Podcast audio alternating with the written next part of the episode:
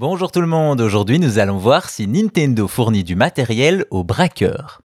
Vous le savez, l'histoire de Nintendo est riche en consoles et jeux à succès, mais aussi en accessoires, et parmi eux il y en a un qui a inspiré un malfaiteur.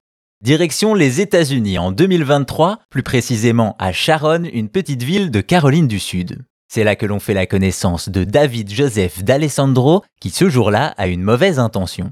En effet, il se rend équipé d'une arme à feu dans une épicerie, bien décidé à la braquer. Des témoins rapportent qu'il s'est présenté avec une perruque, un pull à capuche et un masque.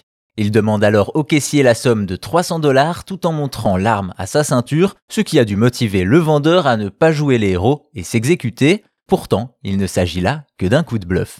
En effet, une fois son butin récupéré, David repart avant d'être retrouvé par les adjoints du shérif, non loin du lieu du crime, toujours armé.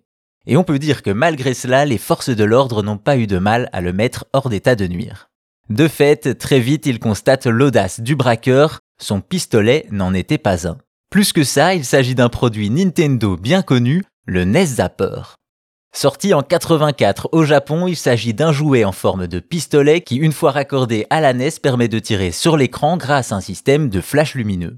Le premier jeu et le plus célèbre à utiliser le zapper n'est autre que Duck Hunt, qui proposait aux joueurs de tirer sur des canards devant leur télé cathodique. À noter que le jeu a été très populaire vu qu'il s'agit du deuxième titre le plus vendu de la NES avec plus de 28 millions de ventes. Ainsi, notre braqueur du dimanche a récupéré un vieux zapper Nintendo et avait tout de même pris soin de couper le cordon et le repeindre en noir.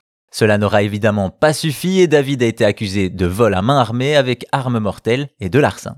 À ce propos, lors de sa sortie au Japon, l'accessoire designé par Gunpei Yokoi et Satoru Okada a un look de véritable revolver. C'est pour la sortie américaine qu'il prend la forme d'un pistolet plus futuriste aux couleurs grises de la NES.